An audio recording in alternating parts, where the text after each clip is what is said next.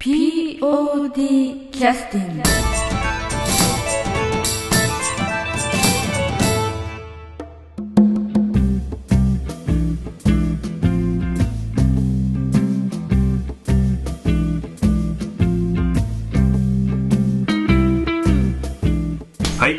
れでは POD キャスティングを始めさせていただきます。今日はあの前回に引き続きまして、えー前回公演の第40回記念公演「見果てぬ夢」の振り返りをさせていただいております、えー今日来てくださってるのは、えーじゃあ、えーお若い順からいきましょうか。はい。はい、えー、江尻千夏役の野田美穂です。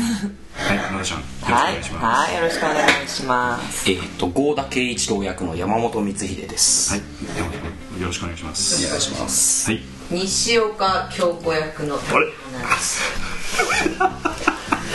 あ、あれ、京子さん、俺より年下でしたっけ？もちろん。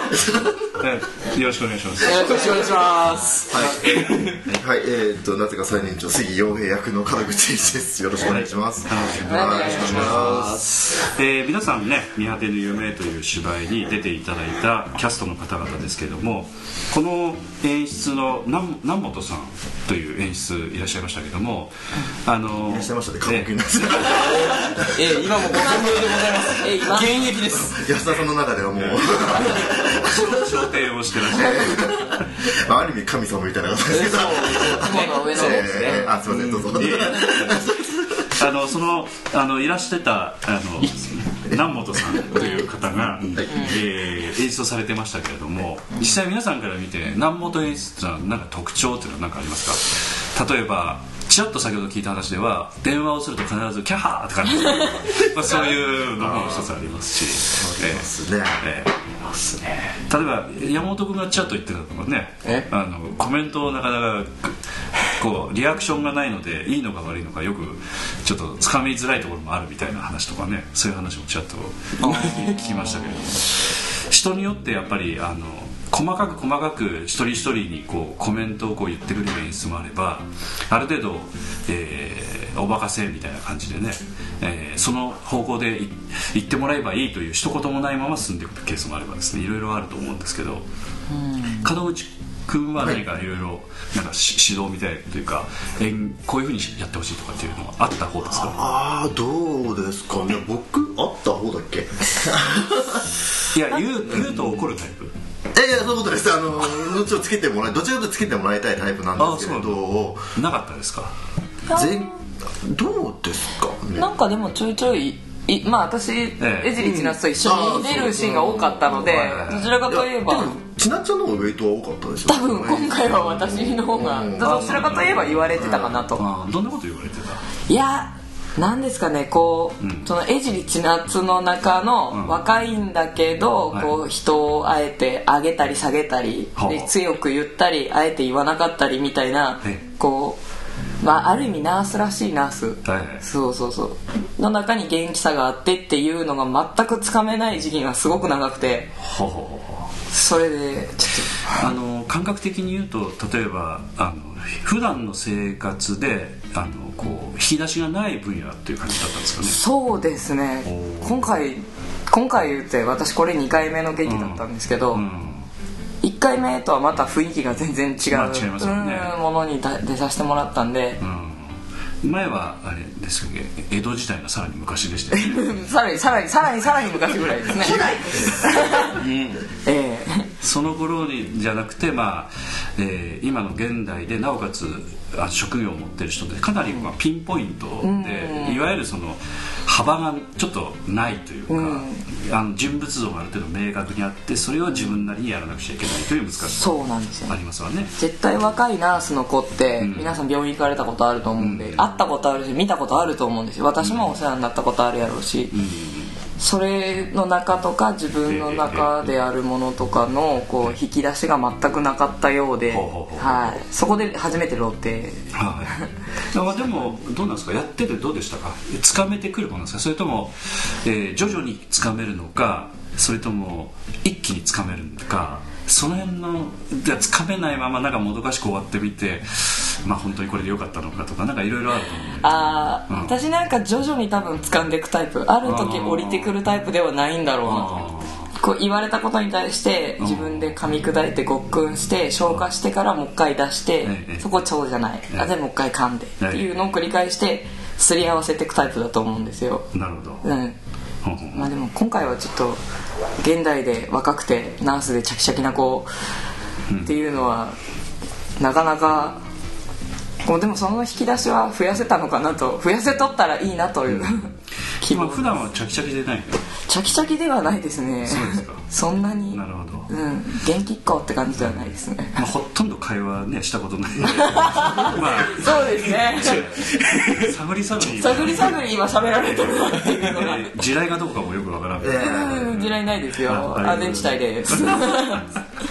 えー。まあそういうようなこともあってね、あのあのまあ南本さんについてはやっぱそういうことがちょっとやっぱ分かったので、まあ、そういうふうにやってたんだろうと思いますけどそれとはそのそれと絡んでたのが芸術家のあはいえーっと杉杉さん。さんっていう役なんですけど、えー。やっぱりどうなんですかね芸術家的に言うと日展レベルの人の話なのかどうなんですかね？日展レベルではないですね。ね。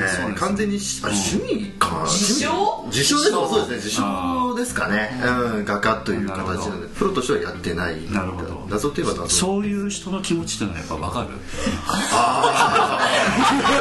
そうですね。そういう人の気持ち。ええそうですね。分かるからもしかして任されたのか。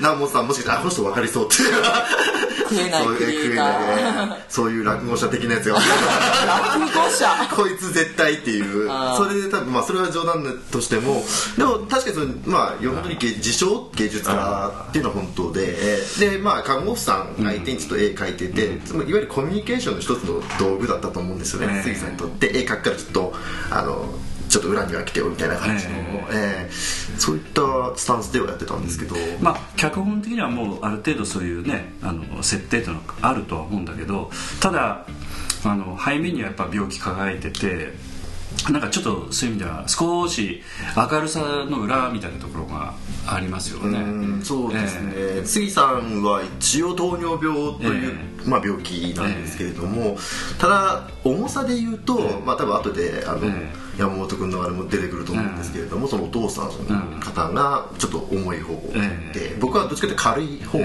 糖尿病なんですけれど、ただそういったなんていうのかな。まあ、いろんなそのなんていうかそのなんていうか自分の自信がなさも含めて少し病気に逃げちゃってるみたいなね、そう感じのところもあるんですかね。うん。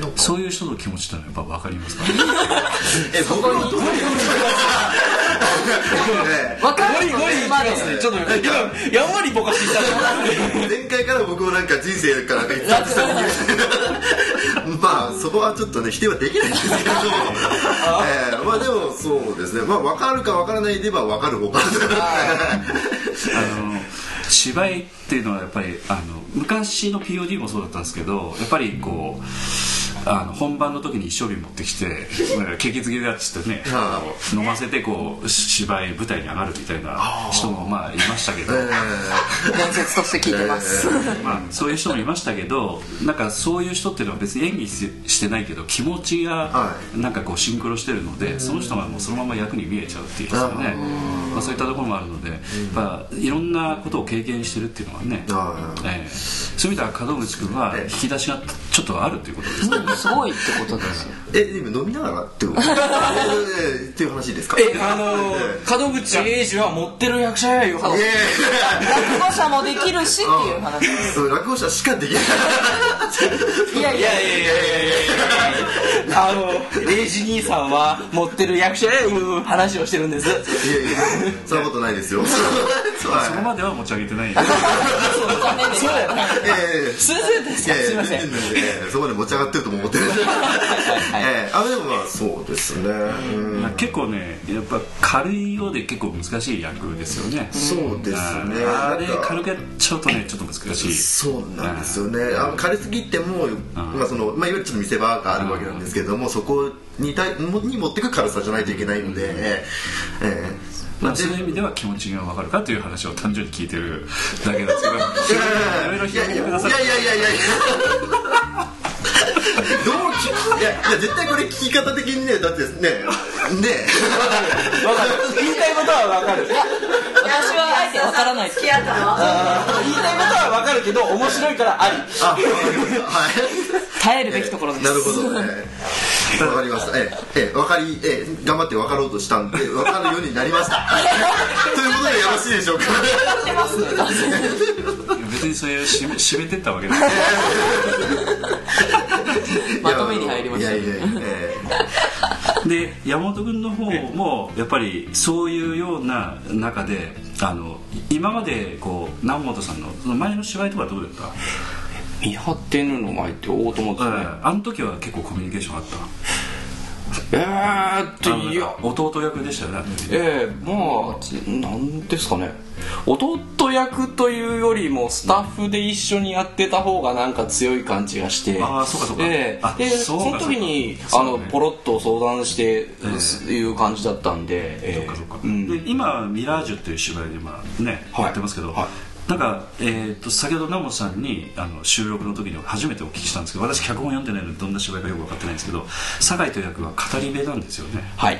ということはずっとその、えー、と物語の軸々でストーリーテラーみたいに話を語っていかなくちゃいけない役そうですね。そういうのは初めてですよねそうですね。そうですね。昔私そういう役のイメージっていうのはなんかこう竹花裕二君っていうイメージだったんですけど ああノノーチラスそうそうそう。とかな。ええですねその、えー今はどちらかというとそういうふうにいろいろ言われてる感じなの？それともあんまり言われてない感じなの？いやあの あんまり言われてないって言ったものの、はい。いここで俺さっき言ったのは誤解がないように言っておきます。がダブルキャストをしていてでやっぱりあのねあのシンさん。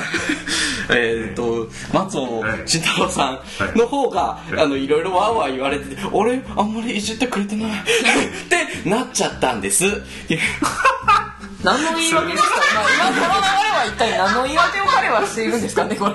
だから決してそんなに言われてないとかもういつも言われてないとか言うわけじゃないんです。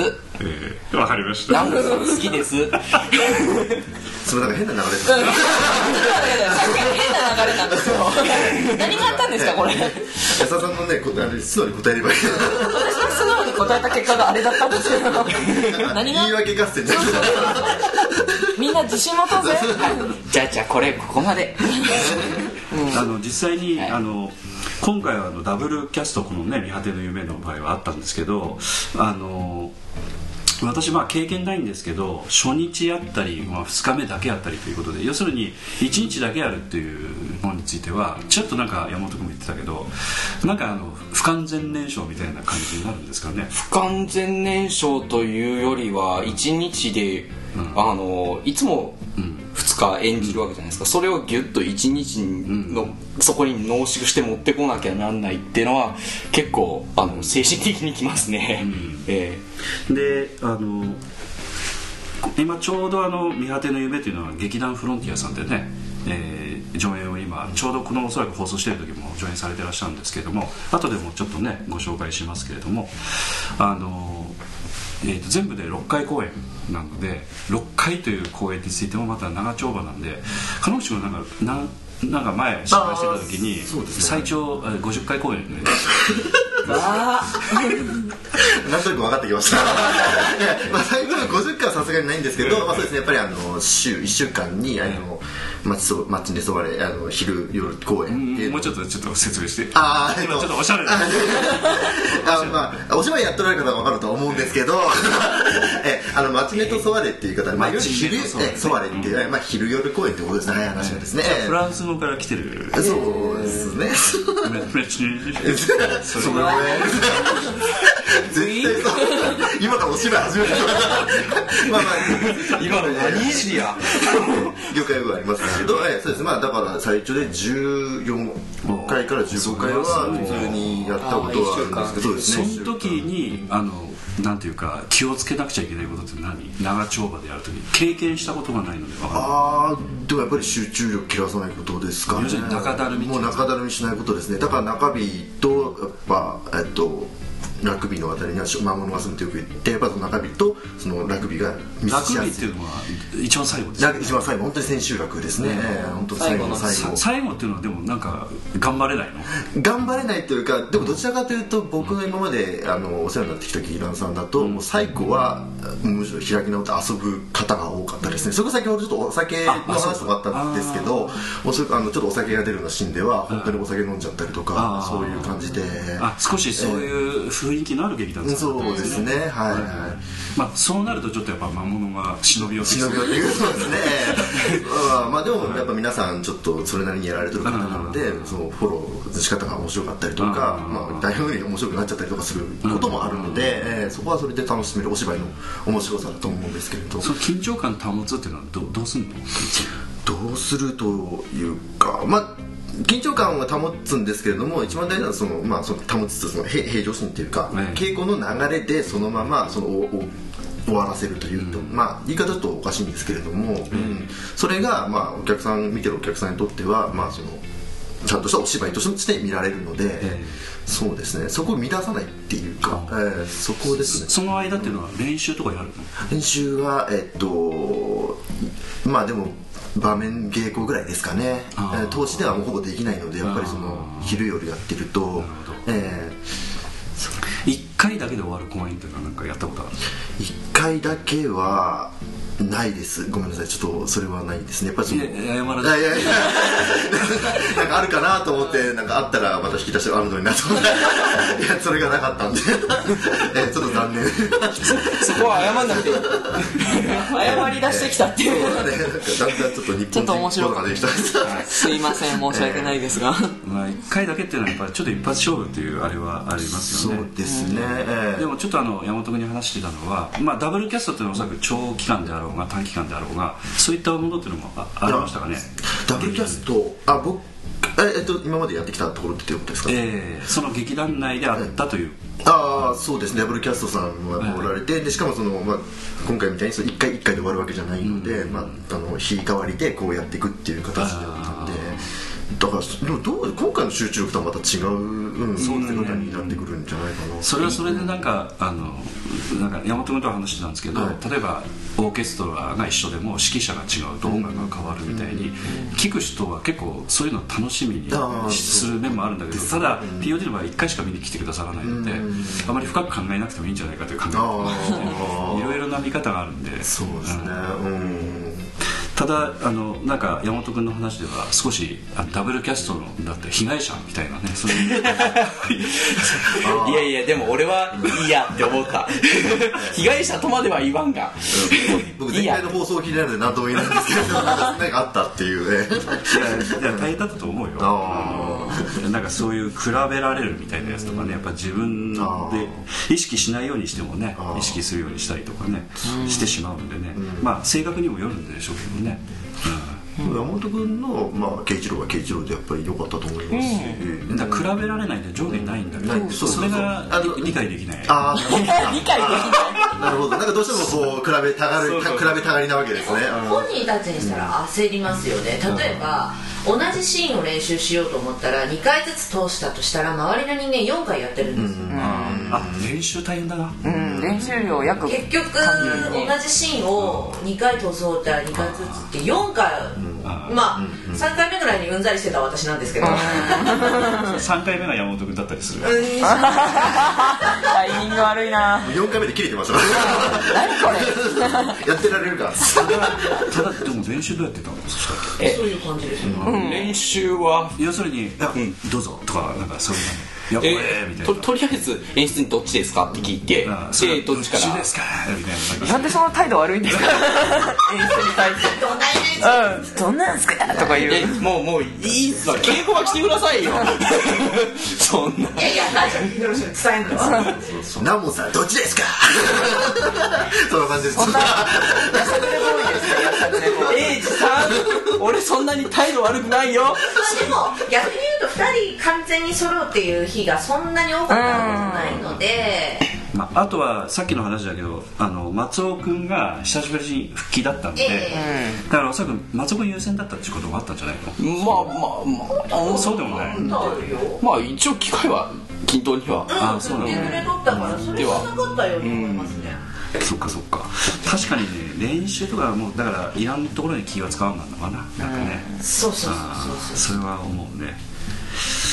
なるほど。分かりました、はい、ということでちょっとあの休憩の曲を入れたいと思うんですけどじゃあ門口君なんか見当ての夢でなくてもいいです。手の夢じゃなくてもえっとそうですね。せっかくノリノリなんで。いやノリノリなんで絵描いたところの曲にでもしますかそうそうなんですこれ本当はリクエストしたかったんですけどこの流れでこれってどうなるか。場を読まない。空気は読まない。吸うものだ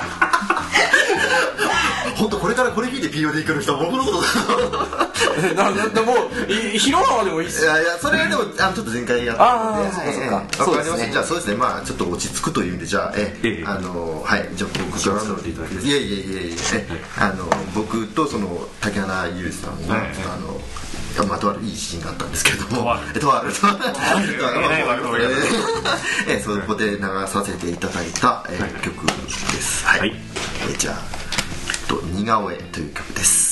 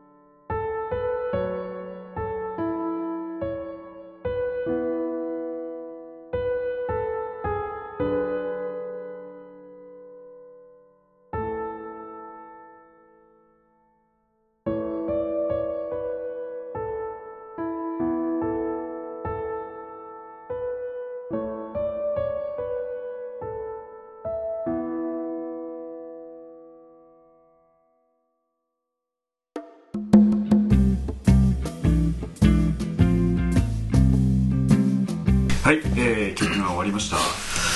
あの今ちょっとお話ねしてましたけどもピアノだけの曲で、えー実際これはあのとある場面というふうに先ほど走られました。けど、はい。もうちょっと詳しくお話しいただくとはい、どういうえ場面でしょうか、ー、っとですね、えーこの病院におられるあの何でしたっけ？西岡さん。あごめんなさい。西岡さん夫妻ごめんなさい、西岡さん夫妻の旦那さんが、えーまあまあちょっとがんということをはいはいはい。されるわけなんですけれども、はい。まあその奥さんにはまあ新しい命がまあ宿ってましてその時点で。あーえーあのえっ、と妊娠されてえーそういうことですね。えーおしゃれな言い方すると。えー 僕ちょっとオブラートですえーまあそれでですね、えーまあでもその旦那さんの方はですね、ええ。えーまあ正直いつまで生きられるかわからないという、まあ状態でして、はい。でまあその時になんですけども、まあ、先ほどちょっとまあ趣味程度と言いましたけれども、ええ。まあ、僕は一応絵描きとして、はい。まあその西岡、まあ、旦那さんと仲良ちょっとまあいいわけで,、はい。で話聞いている時に、えーまあえっと、突然その旦那さんが、ええ。っと、絵を描いてほしいと。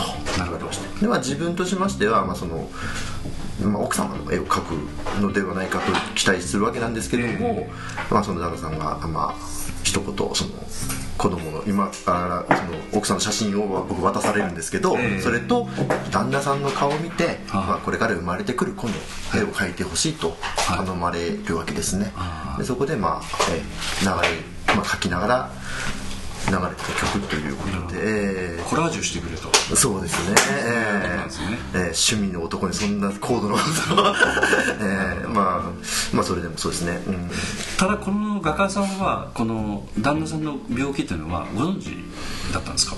うーん。この時点でっていうかどうなんでしょうかね。がんっていうのはあでも聞いてなかった。分かってると思います。ってあそうなんだ。聞いてはなかったですけどおそらく分かってたんだと思いますね、えやっぱなんとなく察するんですかね。ーそうですね、うん。なるほど。そうですね。ただあのなんていうかこういうのをこう例えば現実的にあのお願いされたとすると、どどんな気持ちですかねまあそうですね当然現実的にその言われたことを想像しながらええ役作りはしてみたんですけれども、でもやっぱりこう気づいてて感づいててそんなこと言われた時はそうですどうですかね、まあでもあの役はかなり普通に接するようにしてましたよねなんかね。基本的にはそうです。言葉としてはねはい、ええ。ええ。変にこっちが乱れちゃうとなんかおかしいかなっていうのもありますし、そこまでのまあ変なし仲でもないじゃないですか、ええ。病院の中でその仲良くなったっていうだけなので、だけなんですけども、まあ、人としての部分ですかねやっぱりここは、えでこれはあの曲というのは、まあ、練習の時に曲入れたりとかして練習してたりするところもあると思うんですけどこれ実際出来上がってきた曲の前になんか曲入れて練習してたの？それとも本番に近くなってから曲が入ってきたとかそういう記憶ありますか？え意外とこの「似顔絵」って曲は最初の方でできてきたじゃなかったでしたっけ、うん。この曲だけは早かった気がするうんそうですかそれやっぱ門口君からやっぱ早くしてくれとかなんかオファーが？こうか形作らなくちゃいけないんで そんなことはそういうこと言ってないんですけど。あでもあのーこのシーンに関しては南本さんと話はしてて、ええ。あのー多分無音でもいいんですけど、ええ。あの何かしらその今ピアノの単音の曲なんですけど、これぐらいの曲あった方がいいんじゃないですかっていう相談は僕山持ちの時はそんなできなかったんですけど、あの今回このえっと「見果て夢」の時にええ。させていただいて田中さんは口出す立場になってきた。そういうことじゃない。いやより良い芝居を作ろうというえー気持ちだけです、えー着々と地位が違います。上がっていく。新人は態度がでかいみたいなこと。ここにもおったここにもいましたね。あのこんな風に言っておきながら。ほんまにす。ごいな。違うんでさすがだな。今も言いましたけどあくまでいい舞台を作ろうという気持ちの一心だけで、ええそれ以外は僕何も言ってないですから、ええ。でこれ出来上がってきた時に、鳴らしずっと鳴らして練習してた感じですか？音響の人が来てる時に限りますけど。あえっ、とどいやあのですねまあその夜媒体にえっとこれがオロマルさんなんですけど、ここで音響言うたもんの、えっと、南本さんの方が携帯のラジカセ。ラジカセというかプレイヤーを持ってましてあのスピーカーをちょっと私がなんかパソコンのスピーカー持ってきてそいつにつないで鳴らしてたんでえ音響がいない時でもあの携帯につながればそのまま出してるような形で今練習はしてましたね。今山本君スタッフみたいな顔になってましたけど色整然としてましたね やっぱりあのなんていうかそういうような形で、えー、とゴロマちゃんだからあんまちょっと練習これてなかったのかな。そうでもなかった。それなりには来てましたけど毎回ということではなかったと思います、うんこの野田ちゃんはなんかしっとり場面は今回あったのこの時は。今回そこまでしっとりしたようななんかあのじいさんとなんかやりとりでしっとり立ちしたとこ。ろ、あーなんか最後の最後の方に、えーうん。短い時間でしっとりさせなくちゃいけないところあったかもそうですね。うん。なんか元気を出してほしいうん。この江尻千夏の役の気持ちとしてちょっとなんか言ったりはしましたね。なるほど。うん。まあえー、とあともう一つなんかね、えー、どれだったかな。アンケートで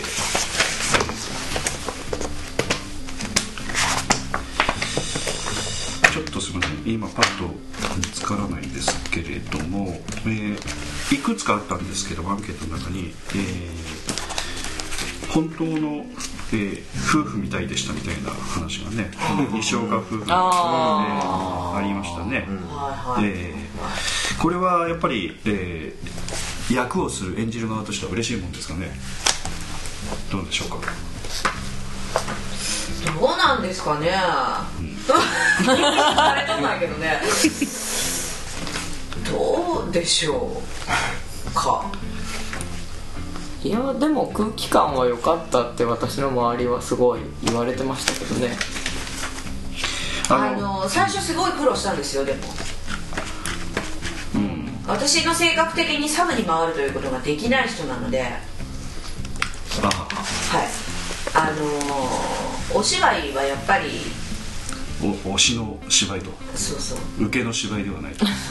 あの比較的あんまりその奥さん役はいくつかしてきたんですけどあんまりこういうような奥さんじゃなくて、うんはっちゃけた感じの奥さんが多かったので、うん多分なん寄り添う感じの役だったんですよね、今回は。すごくすごく苦労して、あのこれ自体はまああのまあ分かってる人は分かってるんですけど、はい。実際まあ夫婦なんで、はい。で夫婦が夫婦役するってのはかなりリスキーなんですよね、はい。なんかこ知ってる人にしたら多分恥ずかしい、う、うん、であの演じなくちゃいけないのでふ日頃の夫婦やるわけにいかないのでやりにくい面もあるんですけど、まあ、あえて POD の場合はそういうのはあんまり気にせずにキャスティングババンとしてしまうところもあるので、まあ、演じてくれやという感じになるんですけどこやっぱそこの部分はやっぱ苦労したところなんだよなおそらくね。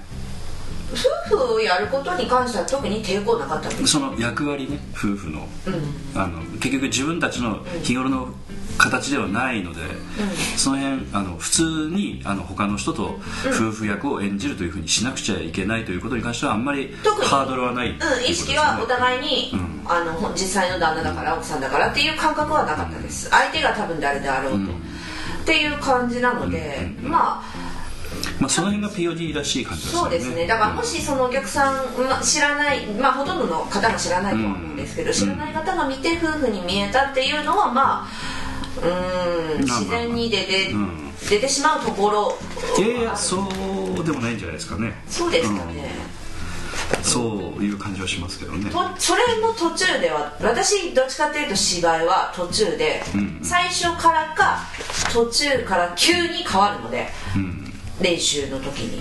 あ。急に掴むタイプなんですよ。ああじゃあ野田ちゃんと違うんだな、野田ちゃんみたいに徐々に相手を驚かせずに 気配りをしながら分かってくる。私は急に相手を驚かせる。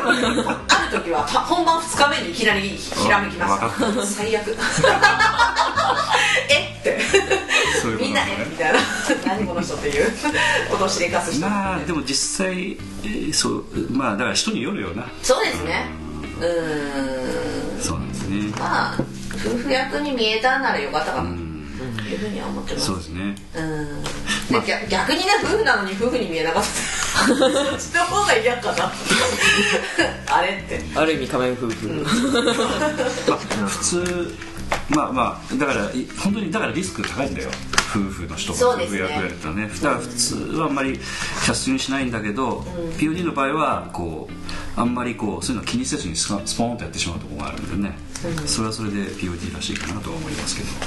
はいはいはい。わかりました。じゃああのえー、っとですね。最後にこれじゃあ門口君のところかな。はい、えーっとこれはですねあすいません。年代も、えっと、性別も書いてないんですけど、ええ。おそらく女性の方ですかね。うんなんかそんな感じえーかな、はいえーっとですね笑いを誘うシーンとはい。ジーンとするシーンのテンポがよくとっても楽しく見させていただきました、えー舞台セットも、えー最小限にかかわらず音楽の効果も含め素晴らしい舞台でした、えー各キャラもすごく良かったです、えーそして千夏さんが美しかったです。ありがとうございました。あっという間でした。それか。はい。それ選んだんですか？ちょっかと引っかかる場所が一箇所、えー、えー、全員が。うんってなったよえーだったよね。うんってなったよ俺も読みたくなかった、私も今びっくりしましたねはい。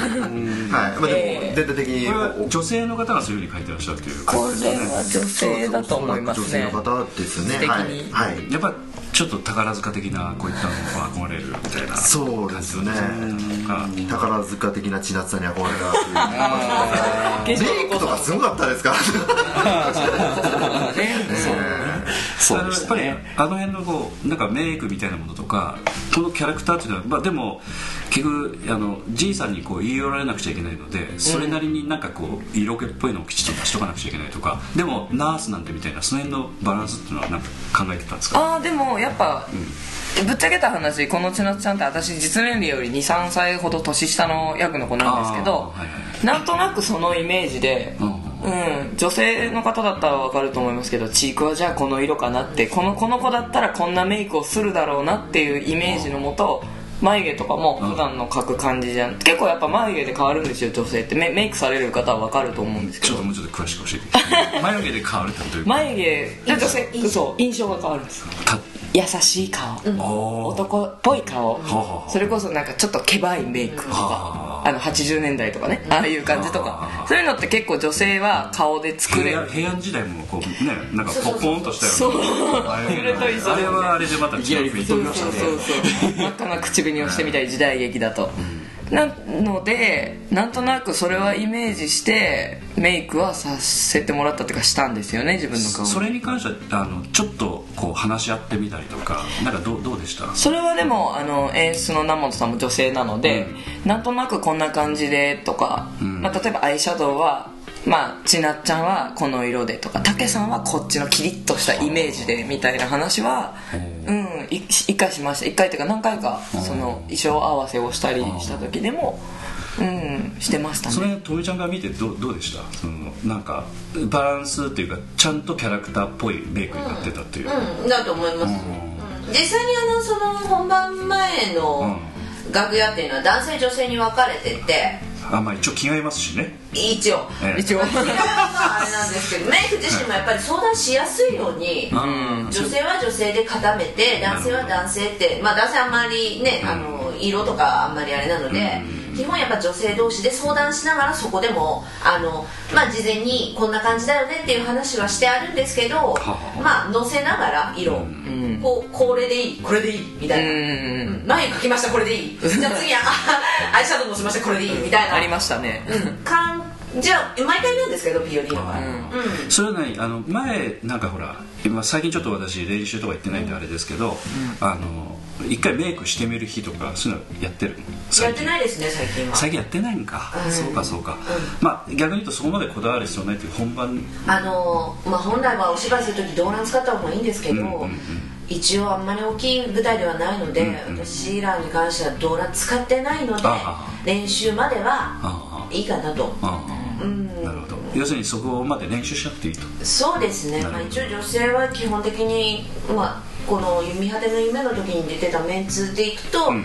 化粧は普段から一応しているよんうんうな、うんメンバーだったので、あの若い子で化粧気がないよっていうような子だとやっぱり一回ちょっと練習しとこうかってことにはなるんですけど普段から一応普通のメイクとかもしてるのでうんだ今回はだからちょっとだから普通のナースの方に比べると少し派手。っ派手ですよね。ていうことなんですね私はまあお芝居をそういう感じそういうことなんですね。やっぱ見栄えはよく。うんうだところそういうのはちゃんとだからお客さんに伝わったというふそうに見るべきですかね。そうなんですかねこのご意見は。化粧が濃かったとかっていう裏返しではないですよね。なんかこうキャラクターに合ってたっていうこと合ってたんですかね。そう言っていただけたら、野田いつも濃いからいいでしょ。うん。何喧嘩売ってんですかね彼は。どうしたんですかねこの反抗期ですかね。そして千夏さんが美しかった。えーっと POD の男の人はこういうのばっかりったんですかね。いや大事なことなんで2回言ったんです今日のも真っ赤で似合ってます。